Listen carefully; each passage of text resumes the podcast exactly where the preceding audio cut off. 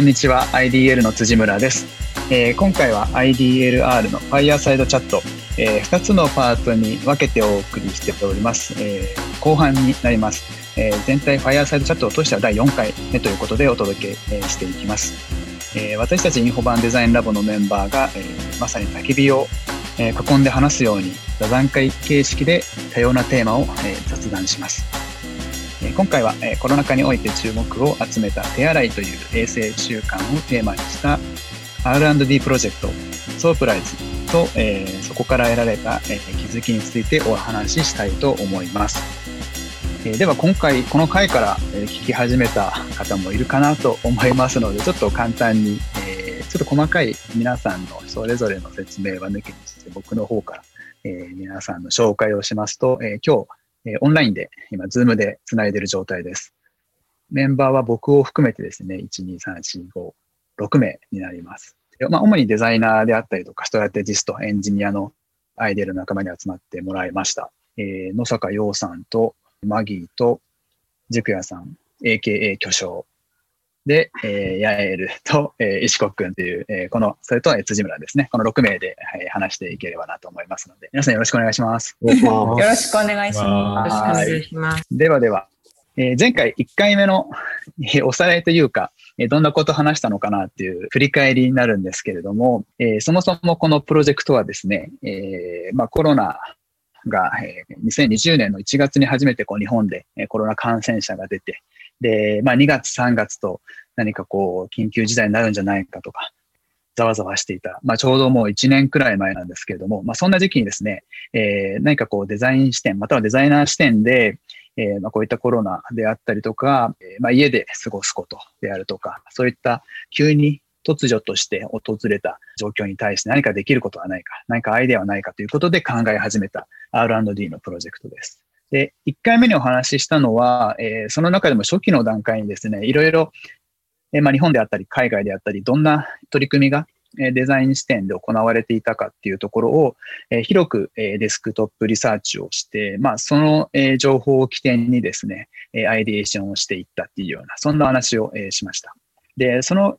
結果、え、今回取り組もうという意味で大きなテーマとして、キーワードとして、 isolate together っていう、え、考え方、他の言い方ですと、えー、 quarantine UX であるとか、またはちょっと、え、概念的にはなるんですけれども、be kind っていうような、え、そんな言葉もありました。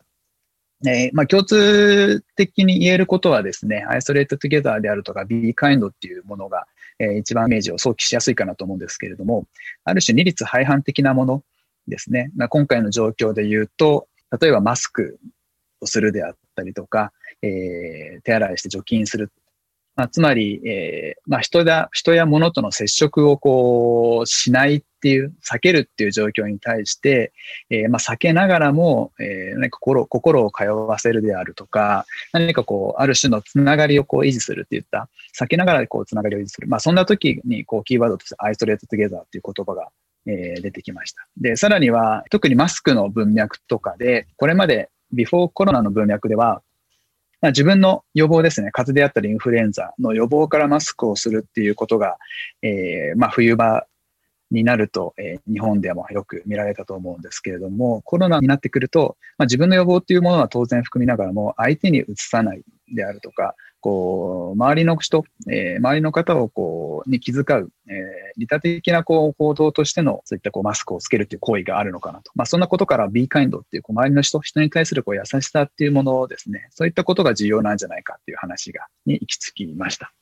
ちょっとまあ最初、えー、1回目の振り返りの部分を僕バーっと話すんですけれども、まあ、他のメンバーもちょっとこう、もし被せる、え、コメントあればぜひぜひ入ってきてください。で、はい。で、そのまあ、つなげでいくと、えー、そんなことから、えー、前回中心にお話ししたのは、まあ、とあるプロダクトのアイディアです。えー、まあ、どんなプロダクトかっていうと、簡単に言うとですね、え、人との接触、人とというか、えー、まあ、物との接触のタッチポイントですね、えー、ドアノブっていうことですね。ドアノブにこう注目して、着目して、えー、まあ、ドアノブそのもの自体を、えー、滅菌するような、そんなこう仕掛けができないかっていうことから、えー、プロダクトを発送していました。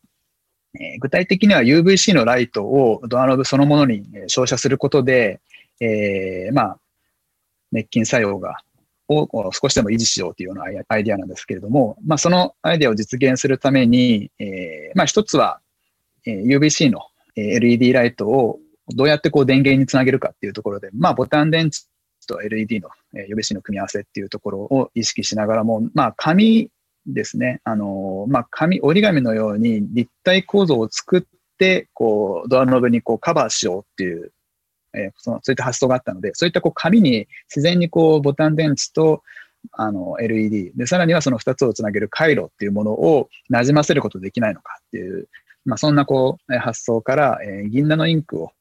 インクジェットプリンターで、え、印刷することで、こう、紙に回路を、えー、自作するっていったような、こう、まあそういったこう、電気的なチャレンジと、あとはそういう先ほど話した、えー、ドアノブを覆う立体構造を折り紙で作るっていうことで、えー、まあ、ドアノブってそこまでたくさんの種類がないにしろ、ある一定度こうパターン化されているので、そういったこうパターンに対して、えー、最適な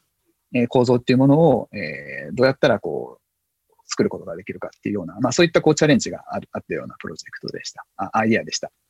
で、まあそういったものが使われるシーンとしては、えー、ホテルのシーンを想定して、えー、まあなぜホテルかっていうといろいろ移動の制限であったりとかっていうところから、まあ、5月の最初の、緊急事態の時にも、結構、まあ、ホテル業界、飲食業界に、大打撃みたいな話があって、そんな文脈から派生、何かホテルに対してっていうことで派生したんですけども、プラス、あと、ビーカインドっていうコンセプトから、えー、まあ、自分だけではなくて、ホテルを利用する、え他のお客さんであったり、掃除してくれる方であったりとか、えドアノブ、ホテルの部屋のドアノブっていうことを接点に、まあ、いろいろな人のつながりというか、まあ、顔が見えてくるっていう、顔が浮かんでくるっていうところで、まあ、ある種こう象徴的な場所として、えー、まあ、人を気遣う場所としてホテルっていうのは、ホスピタリティっていう、まあ、元々のホテルが持つ、え、特徴もありますのでいいのではないかっていうようなところからホテルをこうイメージしたこうプロダクト、サービス展開みたいなことを考えていました。まあ、そういった、あの、まあ、ホテルのドアノブをこう覆うっていう紙で覆う。で、応用として、えー、ホテルによく置いてある備え付けの、えー、便箋、レターセットみたいなものを、に対しても、こう、そういった滅菌の効果の UV ライトを仕込める。で、それは単純にですね、もう何かこう、えー、今マスクを使っているので、こうマスクをこうその、えー、紙で包んであげる。で、さらには、えー、それをこうゴミ箱に捨てる。まあ、つまり、使用済みのマスクをそのまま当てると、まあ、そこからまた、感染の種になるということで、清掃員の方に気遣ったりとか、まあ、そういったことを、まあ、既存のホテルの中にあるアメニティであったり、ステーショナリーっていうものを、ある種こう滅菌作用のあるものにこう置き換えていくっていう、まあ、そういったようなこうアイデア、サービスアイデアもこう考えていました。というような、そんな紹介をしてさせてもらったのが1回目です。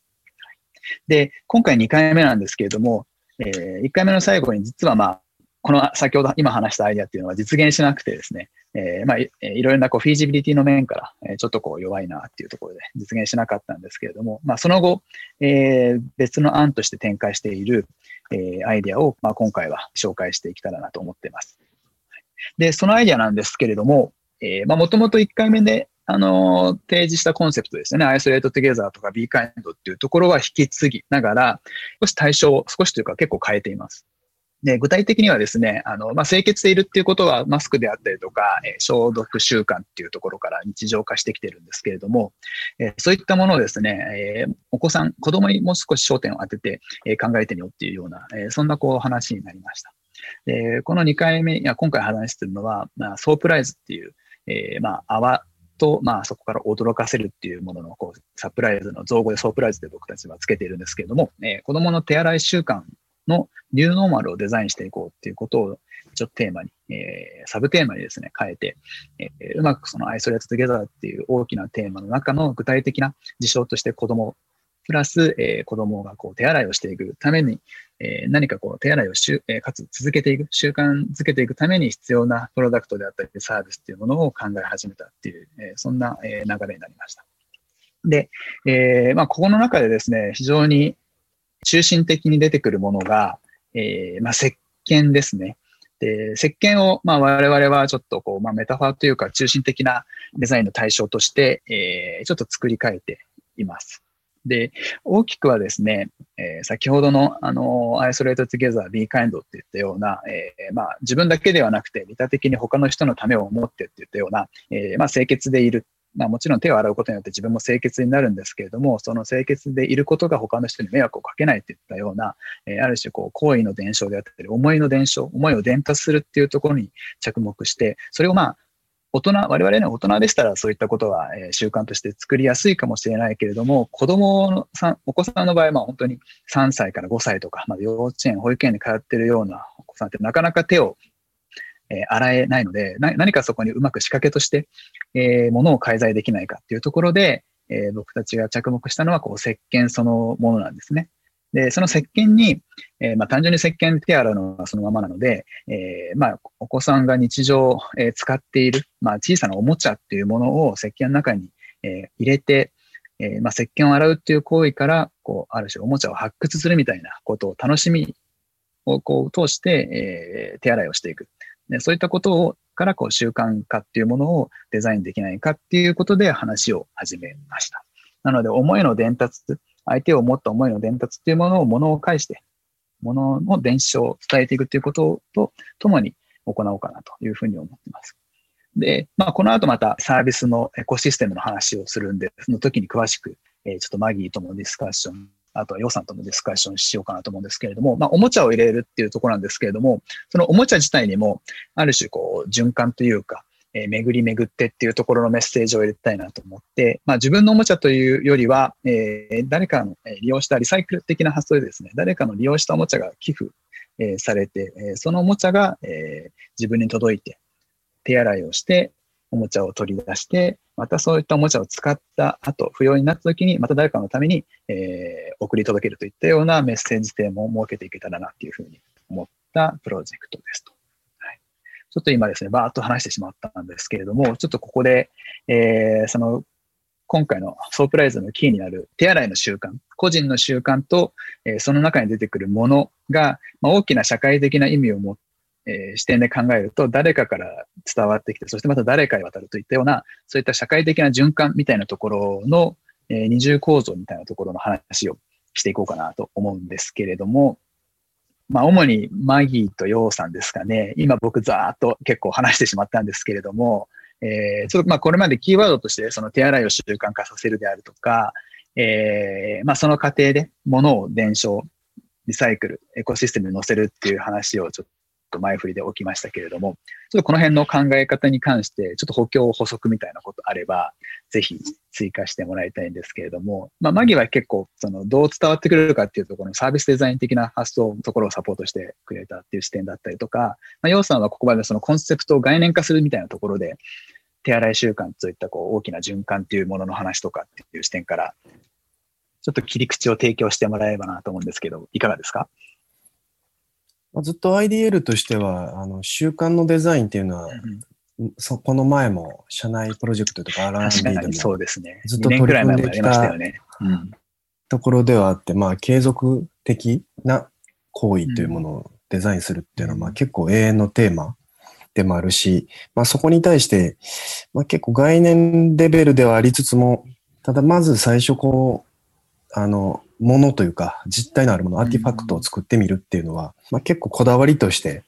持っているのかなと。いう意味では、ちょっと最近読んだ安西洋之さんのメイドインイタリーはなぜ強いのかっていうところでも、あの、小さいデザインの、まあ、 artifact な、こう、物質的な、物理的な手作りのものの小さいデザインの中に大きいデザイン、今で言うと、えっ、ー、と、 isolate together だったりとか、まあ、いわゆるこう、サステナブルっていうことだったりとか、うん、まあ、経営戦略的な大きい方向性みたいなのが、うん、あの、入っているっていう、こう、大きいデザインの中に小さいデザインがあるんじゃなくて、小さいデザインの中に大きいデザインが組み込まれている。で、その小さいデザインっていうのを、まあ、あの、エステティックとか、まあ、審美眼を満たして作っていくっていうのが、まあ、メイドインイタリーの強さだっていうところあって、まあ、日本にも通じるとこあるんだろうなと思って、すごくちょっと今興味深く解釈をしようとしているんだまあ、振り返って考えると、今回のも、まあ、結構そういう視点はあって、まあ、ずっとあのホテルのドアノブのカバーからここ、ここに至るまでも、まあ、ちょっとものを、まあ、作りつつというか、やってみつつ、あの、パッケージ、今回のソープライズのパッケージとか、もやってみつつっていうところは、まあ、非常にこう、興味深いというか、あの、なぜ、なぜそれをするんだろうっていうのをこう、振り返りつつ、こう、俯瞰的にも見つつ、非常に興味深いところではあったし、うん、まあ、ずっと、あの、エコシステムとか、こう、サーキュラーであることっていうのを、うん、まあ結構、暗黙的にみんなは求めていたんだなというところではありましたね。うん、なんかそこは非常に興味深かったし、まあ振り返っても、そういうこう、まあ癖づけじゃないけど、なんかそういうのは埋め込まれてんだなっていう気はしましたが、うん、マギーはなんかこう、サービスの一連のこう考えるときに、考えるときになんか、振り返って自己分析をして言われてみれば、なんかそういうこと考えてたなとかって思うことってありますか、うん、そうですね。あの、そうですね。そのソープライズのサービスを考えていくときに、まあ、ここに出てくる、このサービスに出てくる登場人物として、なんか大きく3ついると思っていて、そのおもちゃを寄付する人っていうのがまず、うん、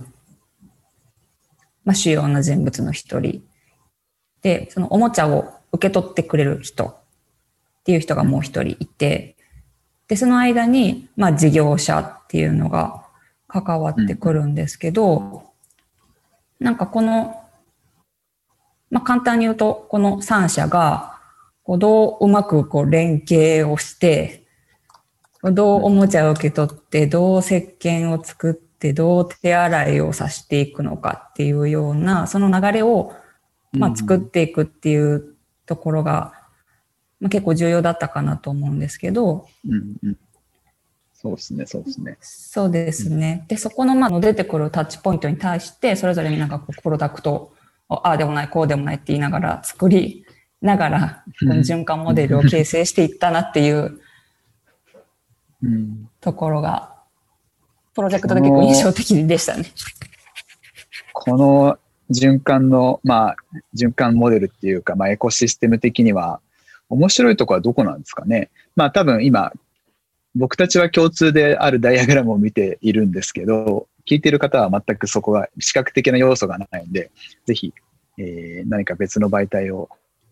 見ながらっていう形でお届けはしたいなと思うんですけど、マギー的にこのエコシステム、今、ステップ1から8まで描いていく中で、何かこう、ユニークさというか面白さみたいなところって、どんなとこに感じたりしてみました？僕的には、やっぱり、その、さっきプロダクトっていう話が出てく中で、その、石鹸まあ、この後石子君にその 苦労話はぜひ語ってもらいたいんですけど、うん、石鹸と、そのね、石鹸がこう、えー、もらう人に渡る場所である、今こう、店舗っていうのを、あの、既存の、まあ、ファミレスであるとか、子供が、さんがよく行くような場所、店舗っていうものを想定して、そこにこう、そこにもこう、タッチポイントのようにプロダクト、その、まあ、とあるディスペンサー的なマシンをまあデザインしてるんですけど、まあそういったものが、なんだろうな、こう、ものといっても、実際流通として動くものと、固定性、えー、とどまってそこにディスペンサーとしての機能を持つものと、何かこう、動きっていうものが、まあ、スタティックなものとダイナミックなものっていうものがあると。まあ、つまり、それからノードを設定していくっていう、そのスタティックな状態、静的な状態を検討して、どこに当てるかっていうところのポイント作り、ノード作りと、そこに対して何を流すかっていうところの、えエッジですよね。こう流れの部分っていうところが、なんかセットで考えるっていうところが、結構、まあ、いろんな組み合わせあると思うんですけど、そこに何を実際のものとして、え、流れるもの、とどまるものとして置くかっていうところは当然あるんですけど、なんかそういったこう、えー、そこでもこう二重構造というか、えー、登場が2つ、えー、するものが2つ出てくるなっていうところが、ななんかこう、うん、あの考えていく上では、まあ、難しさでもあり面白さでもあったのかなっていうふうに、個人的に、うん、思ってました。さっきのマギーの話で言うと、こう、ステークホルダーが3つあるって言ったけど、その今、カズが言った通り、こう、手洗いが行われる場としてのファミレスだったり、こう、レストランっていうのは、結構、まあ、今になって考えるとより重要性は増してるのかなっていうふうには思ってはいて。なんかその時もね、ビジネス的なことを考えるとどこがいいのかっていう話であったりとか、うんそういうことってさっき予算言った大きなデザインの方じゃないですか。うんあの、最適なところどこかっていう。うんね、そこのこう、まあ、大きなデザインも考えつつ、ものが動かすものである小さなデザインに介在する、こう子供とのインタラクションどうするかっていうようなことの、まあ、両両方というか、まあ、複数の局面からなんかこう全体を作っていくみたいなところが、と通じるなっていうふうに。うん。うん。まあ、このディスペンサーを考えるときも、あの、店舗のどこにあって、そこにあるにはどういうふうにあってほしいのかっていううん。のにもつながって、小さなデザインにもつながってるし、そこの小さなデザインは大きなデザインとして、例えば今で言うと、うん飲食店、うんローカルの飲食店を、なんていうかな、うんうん支えるって言ったらあれだけど、あの、いろんなことが行われる場にしていくっていう意味では組み込まれそうだし、うん。あの、外食しにくいっていう文脈だけで考えるんじゃなくて、子供にとってはそこは手を洗ってきれいにこう習慣化されていく場所みたいな風になると、地域での意味合いというか、あの、うん。子供のいる家庭にとっての意味合いは変わってくるかもしれないし、そうなると、ファミレスはもうちょっと別の意味合いになるかもしれないっていうのは、うん。まあ、当時も少しなんか、ちょっとそんな話もしてたような気もすうんるし、そうですね。そういうだから、うん習慣というプロセスで考えた時のファミレス、このうん。システムの中でのファミレスっていうのは、まあ、ちょっと興味深い、うんファミレスだったら、モスだったり、あの、ファーストフードだっそうですね。モス、モスを見に行きましたね。うん なんかまあ、ちょっと整理のために振り返ると、えー、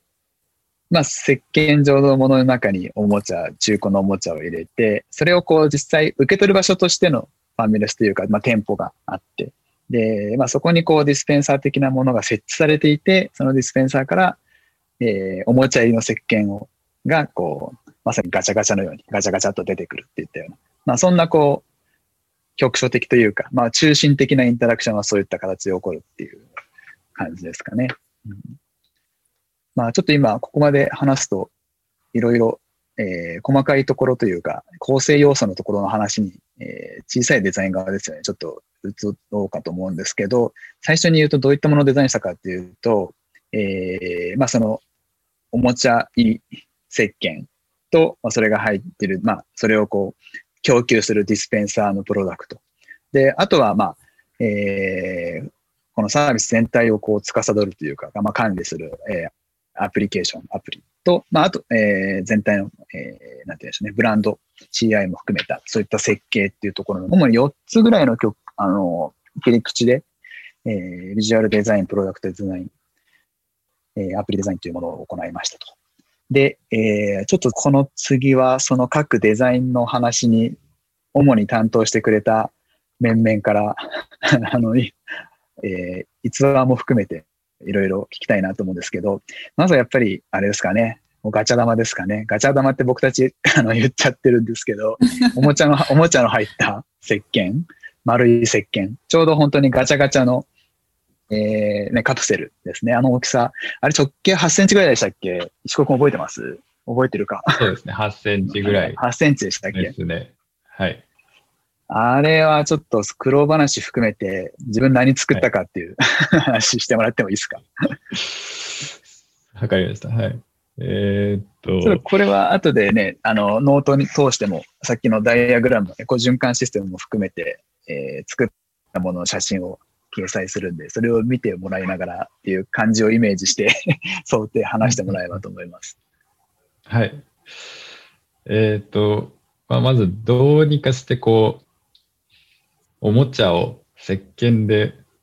包んだ状態っていうのを作らなきゃいけないっていう状態から始まって、うん。まあ、そこで、あの、いろいろアイディアはあって、その、なんて言うんでしょう。ガチャガチャのカプセルのように、こう、えっ、と、薄い層で、えーカプセル状のものにするか、とか、うんえっ、と、あとはもう全部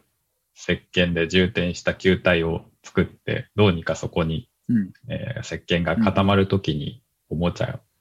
入れ込むかみたいなとか、まあいろいろ検討したは検討して、まあ最終的にはまあその言ってた、えーカプセル状のものをどうにか作らなきゃいけないっていうふうにはなったんですけども、まあ、それを作る上で、まあ、僕もその、まあ、大学時代とかもいろいろ、こう、プロトタイプをどうにか作らなきゃいけないっていう状況は何度かあって、でも、さすがにちょっと石鹸を扱うっていうのは石鹸はないよね。で。で、それを、まあちょっともう、それこそ本当にメイキングというか、やってみてどうかっていう反応を見ながらどうにか作っていくっていうあれで、そういうところから始まりましたね。で、まあまず最初に 3D プリンターで、あの、手っ取り早く型を作ってみて、あの、その辺のあれですよね、はい、3D プリンターのデータ作りは、まあ、石子くん京都で、ヤエル東京でっていうところで、はい、なんか二人でデータやり取りしながら、そうですね。いいモルドを作るみたいなね、そんなやり方してましたよね。そうですね。ああでもない、こうでもないって言ってで、まあ、極力こう、なんて言うんでしょう。まあ、やってみて、反応を見るとは言いつつも、あの、そんなに、あの、時間もかけれないっていうところもあったんで、うん、あの、考えに考え抜いて、あの、これならいけるんじゃないかっていう、うん、その中でもベストの中を、で、えっ、ー、と、やってみてっていうあれで、うん、まあそこでの、こう、3D モデル作るところからのディスカッションっていうのを結構、熱く、ね、熱くやった思い出があります。はい。なんか、あのー、何個かポイントあったかなと思うんですけど、まあ、まずはそのカプセル、まあ、パコってこう割れるカプセルを作る、まあ、なんていうの、形作りの話と、あとは、その色というか、おも、中におもちゃが入ってるってことがどのくらいのこう透明度をもってして表現するのがいいのかみたいな、全く中見えないと、その洗うっていうことのモチベーションにはつながない。けれども、完全に中見えすぎちゃうのもどうなのかとか、あの、完全に見えてしまったら、洗うのを吹っ飛ばして壊すっていう行為になっちゃうんじゃないかとか、なんかこう、いろいろその辺の形作りと、えー、なんて言うんでしょうね、こう、色、色のコントロールというか調整みたいなのもあったと思うんですけど、まあ今、形作りの話してもらった中で、じゃない、その、はい、後でこう、磨、形ができて、かたえー、石鹸固まって磨くみたいなことも結構いろいろ試行錯誤してたかなと思うんですけど、はい。どそそんな感じでしたよね。そうですね。えー、結局、その、型から出した時に、えっ、ー、と、まあ、綺麗な、もう完成の状態っていうのを最初は目指していたんですけど、さすがにちょっとその辺、制度的に難しいっていうことがあって、で、まあ、計画上は、えっ、ー、と、まあ、最終的にその型、3D プリントで作った型なので、うんうん、あの、表面のこう、あらがどうしても出てしまうところをもう、あ、ね、の、積層根がね。磨いて、そうですね、積層根が。それをまあ磨い、あの、磨いて、えー、綺麗な状態にしようっていうふうにやってたんですけど、ただそこで、えー、っと、まあ磨いた瞬間はツルツルの、本当に、まあ、なんて言うんでしょう。プラスチックみたいな感じの、えー、っと、うん、まあそこそこ中も見えるっていう状態だったんですけど、完成したと思って、1日2日置いてみたら、あの、結露し始めていて、ね、その、ね、グリセリンのね、中に入ってた水分がこう、外に出てきたのか、空気中のがついたのかわかんないんですけど、まあ、それあの辺で、ちょっとショックですよね。その辺かなりショックは受けて まだようやくこう形になったのにも、溶けるみたいな、ね、なったのに、あれ？みたいな、まだここで問題が起きるかっていうので、うんうん、なかなかそこはちょっと気持ちも落ち込みましたね。ありがとうございます。まあ、でもまあ、それもまあ、それで、はい。うん。あ、なんか、その後から出てくる悩みというかが、はい、結構今回のプロトタイプは特徴的だったかなっていう。あの自然現象に悩まされるというか。そうですね、本当になんていうか、わかんないことだらけっていうか、もう、それこそコロナと一緒っていうか、なんかこう、見えないものと戦ってる感じは、ね、近いものがありましたね。まあちょっとその辺の試行錯誤の形跡はいろいろ写真とかでも撮っているので、まあそこも合わせてね、後で見られるような状態にできればなと思うんですけど、まあそれ見てこの過去のものを、過去のものというか、プロトタイプの屍的なものを見るのも結構面白いですね。こんなことあったなっていうのが振り返れて。うん、ありがとうございます。ではでは次の関連すると、えーこのおもちゃを入れるカプセルを、えーグリセリン、まあ、石鹸ですよね。石鹸状でこう作るっていう、球体を作るっていうことをエルシコ君にお願いしても、やってもらって、で、今度はヤエルに、えーそれをこう、まあ、ガチャガチャのマシーンですよね。簡単に例えて言ってしまうと。そういったこうディスペンサーを、お店に置くディスペンサーの、えプロダクトデザインのところを担当してもらったんですけれども、えー、ヤエルさん。えーこのディスペンサー作りの、こう、ちょっと、ヤエルの視点から見て、ちょっとチャレンジングだったこととか、えーちょっと難、悩んだこととか、ちょっとその辺のお話をしてもらいたいんですけど、どうですか？えそうですね。あの、まずは、どちらかというと、まあ、そのテーマに、えーコヘコヒレントでうん。ならないといけないという視点で、あの、やっぱり、あの、プラスチックから作ったものじゃなくて、あの、うんあの、エコ、シェアエコノミーとか、うん。そういう、あの、バリューを受け、あの、うん。上げたいっていうものからの視点、からすると、やっぱり、あの、まあ、あの、素材とか、素材から、ね。あの考えないといけないという視点でしたね。それはそうだよね。なんか、確かにディスカッションしていく中で、あの、最初から、なんて言うんでしょう、リサイクル素材を使うっていうことを考えていたわけじゃなかったんだけれども、そのテーマとしても、えー循環っていうことがあるから、まあ、そのテーマに非常に一貫性を持たせるっていう、そういった視点から、素材もね、こう、こう再生紙であるとか再利用、えー可能な素材で作るっていったことの意見は、まさにヤエルのアイデアというか、ヤエルから出てきたなっていうことを非常に。なんかでも、なんて言うんでしょう。そのテーマとの一貫性と、さらに大きいもデザインと小さいデザインっていうこととつながると思うんですけど、大きいテーマをいかに受けて小さいデザインの中に反映するかっていう点でも非常にいい流れだったなと思いました。すいません、すいません。話切ってしまって。うんそうですね。何か、うんえーうん、そのチャレンジしたところは、なんか難しかったところとか。うん。あやっぱり、その、えー中身にあるメカニズムを、あの、うんまあ、あの、リサイクル、えー素材から、えー最初からやらないといけないことでしたね。あの、そういうメカニズム、うん仕組みとか、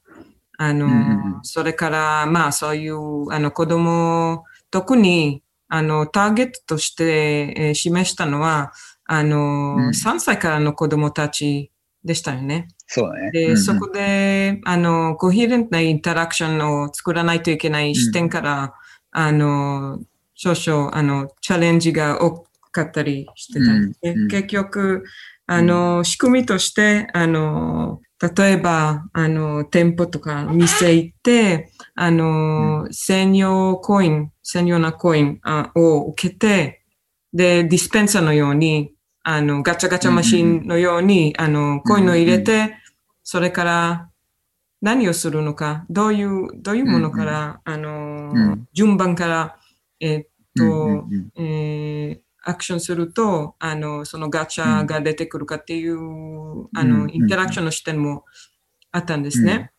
で、うん。そこでやっぱり、あの、子供3歳とか4歳とかにとっては、あの、その、今依存、あの、している、あの、仕組みがあんまり、あの、あまりに難しいなので、あの、うん。やっぱり、あの、簡単な、あの、コイン入れて、プッシュバトンを押して、で、出てくるっていう仕組みを、に直さないとうん。いけない、うん。えーことでしたよね。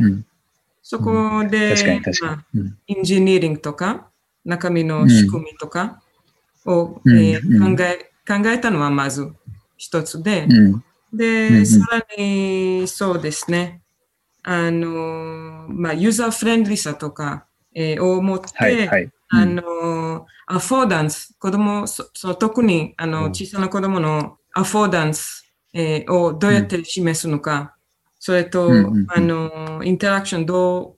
えーどうつながるのかのと、で、もちろん、あの、子供たちにとっての、えーアトラクティブさっていうか、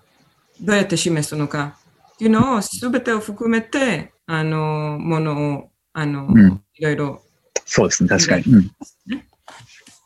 あのー子供とのインインタラクションっていうところで、まさに使いやすさっていう、こう、利便性であったりとか、あとは最後言ったどのくらいアトラクティブであったか、まあ、魅力的であったかっていったような、こう、情緒的なところの設計を今今話してもらったと思うんですけど、あの素材、最初に話した素材は、結局想定としてはな何を使うっていう、あの、想定で、そのフォフォルムのデザインをしていたんでしたっけ？そうですね。最初は、あの、カーボード、完全、完全にカーボードを作って、えっ、と、一、あの、どちらかというと、あの、プロダクションしやすいように、うんうんうん。えーしてたが、うん。やはり、あの、もう少しアトラクティブさが欲しいっていう視点から、あの、もう少し、あの、今できている、世の中にできている、あの、いろんな、えっ、と、マニュファクトリングとか、うんうんうん。あの、新しいマニュファクトリングをで、調べて、で、あの、まあ、あの、そんなに、えっ、と、新しくはないけれども、まあ、あの、結構、あの、よく最近できているのが、あの、その、モールディングですよね。あの、特に、うんはいはいはいあのパパルプのモールディング。うん。うんうんうん。で、リサ、えっ、と、リサイクルされたペーパーやカーボードから、あの、うんいろんな形を作れるような状況になってて、で、そこから、じゃあ、何をできるのかっていうのを、うん。あの、少し、あの、調べながら、あの、やっぱり、えーね。今回のテーマとよくつながる形で、っていう、うん。あの。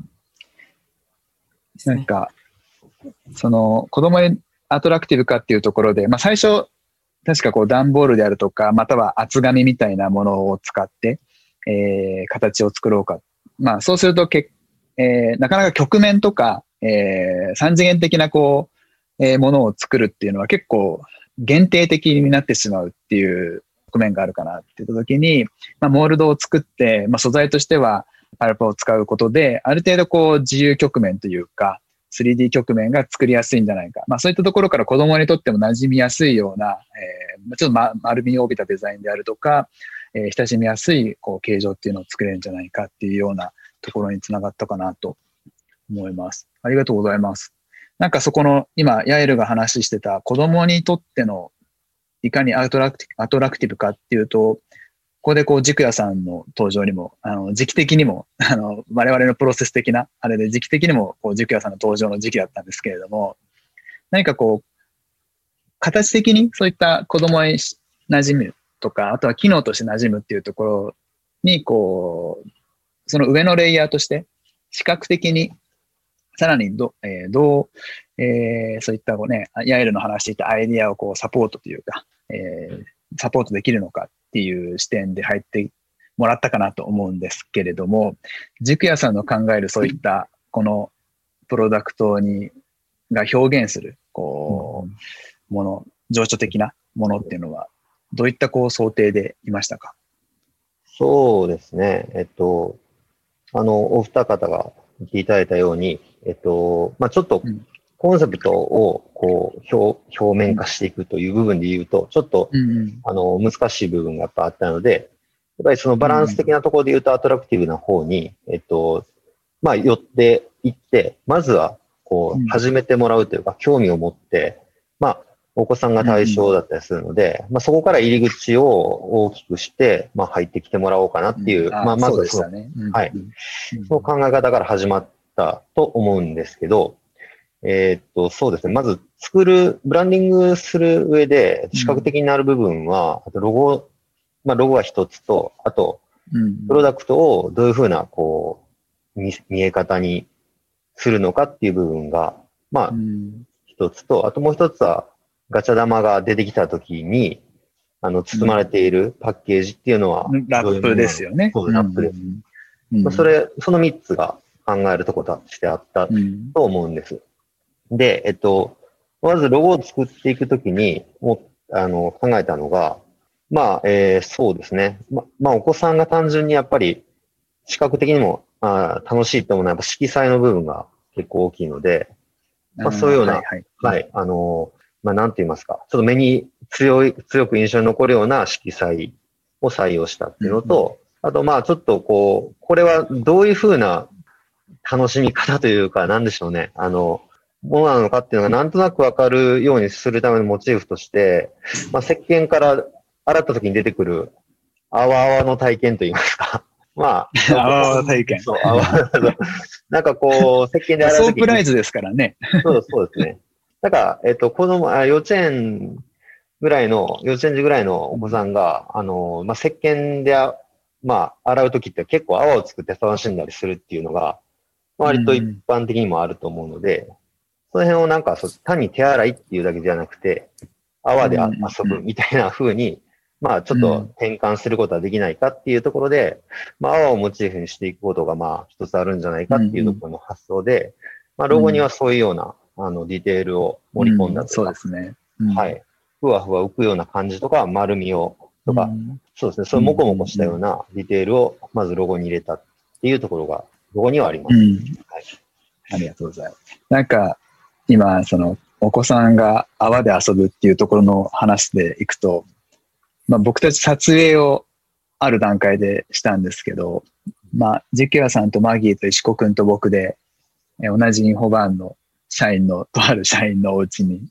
行かせてもらって、お子さんもモデル的に、えーお願いして入ってもらって撮ったんですけど、その時、確か石子くんがめちゃめちゃ感動してましたよね。その、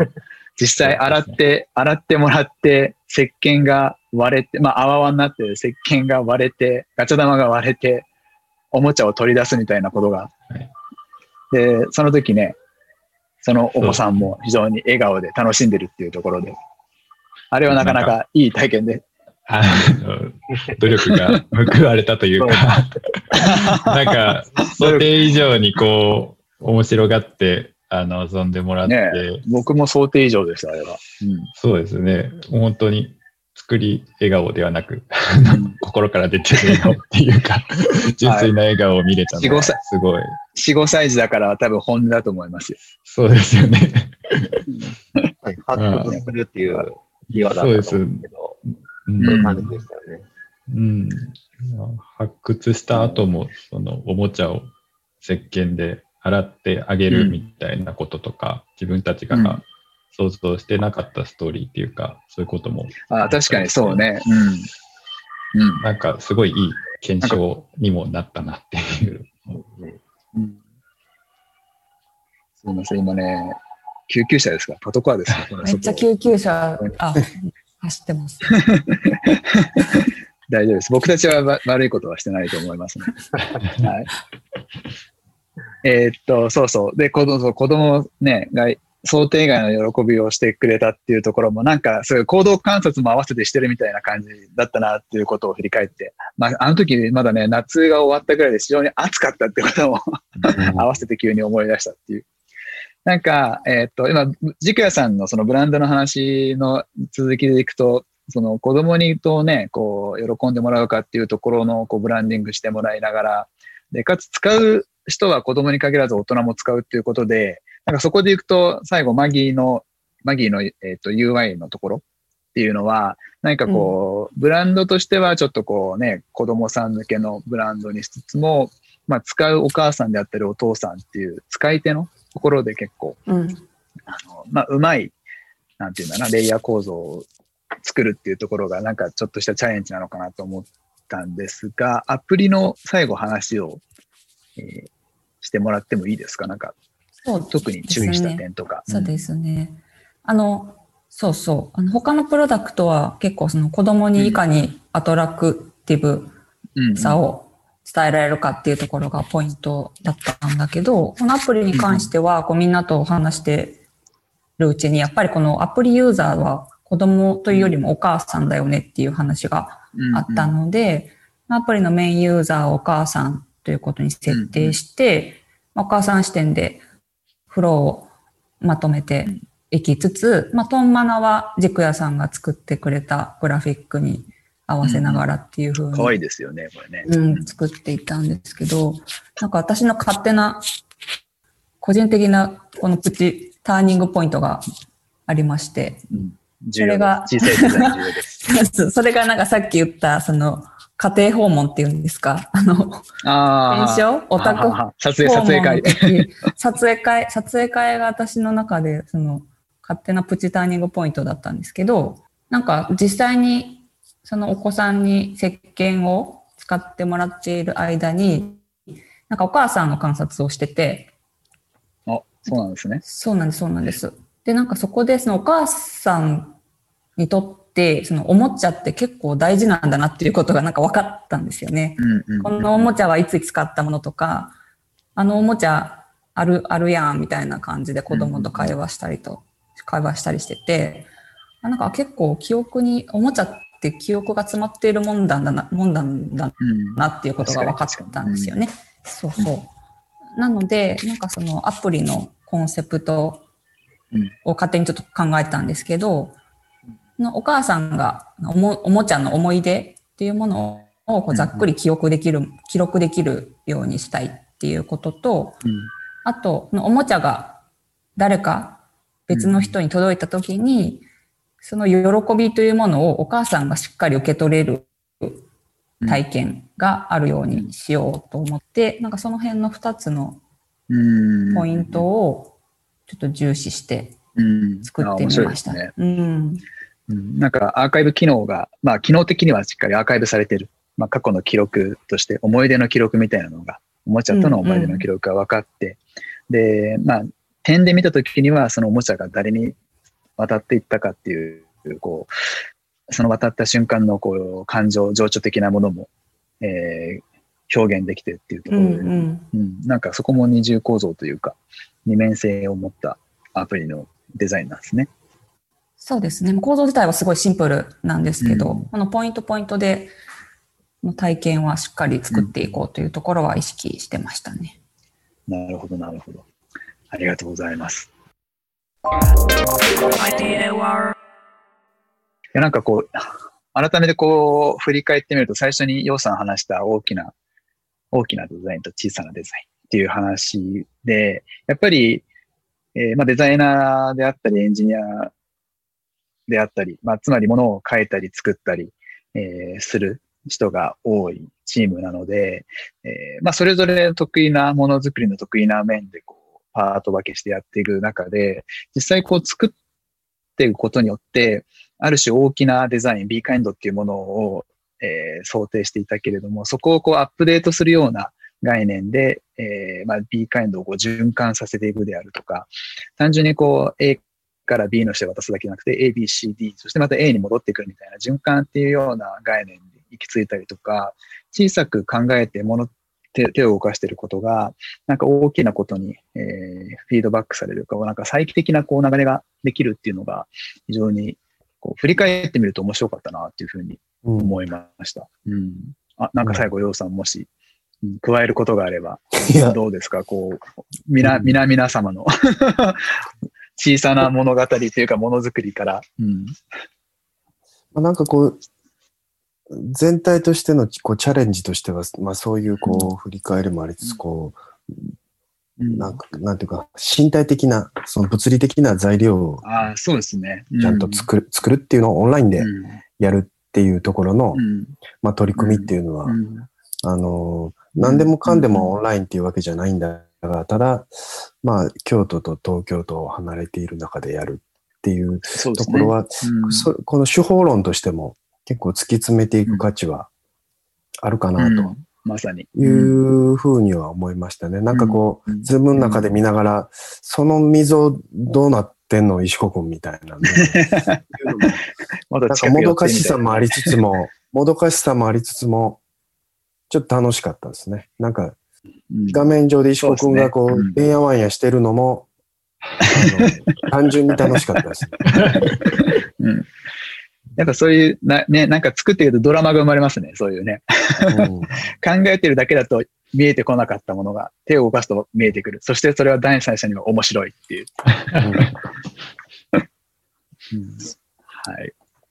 ていうわけでですね、えーこの Soaprise プロジェクト、前回と今回に分けて、えーお送りしてきました。で、実は、まあ、前回も話してたんですけど、この Soaprise 自体もまだ完成してなくてですね、えーまあ、完成といっても何かこう、えー、リリースするとか、売り出すとかっていうものがそもそもないんですけれども、もう一息で我々の中で定めたゴールっていうものが、え、見えてきているところですと。なので、えー、暖かくなった頃には、そういったお披露目する機会が持てるかなっていうように、えー、まあ、そんなスケジュール感で、えー、進めています。とはいえ、今回、えー、ポッドキャスト聞いていただいている方には、えー、話してるだけだとわかんないので、視覚的に、あこのこと言ってるんだって言ったものがわかるような、何かこう、画像素材は合わせて、えー、何らかの形で提示できたらなと思いますので、えー、それと合わせて聞いていただければと思います。はい。ではちょっと2回目、だいぶ駆け足で、え、ものづくりのところですね、お話ししてきましたが、えー、以上こんな形になります。えー、はい、先ほども話しましたが、えー、もう少しでゴールなので、改めてですね、お披露目の機会を設けたいなというふうに思います。はい、では、えー、2回にわたってお送りしました第4回目のファイアサイドチャットですけれども、えー、これで、えー、終わりにいたします。では、集まってくれた皆さんありがとうございました。そして、聞いていただいた方々皆さんありがとうございました。ありがとうございました。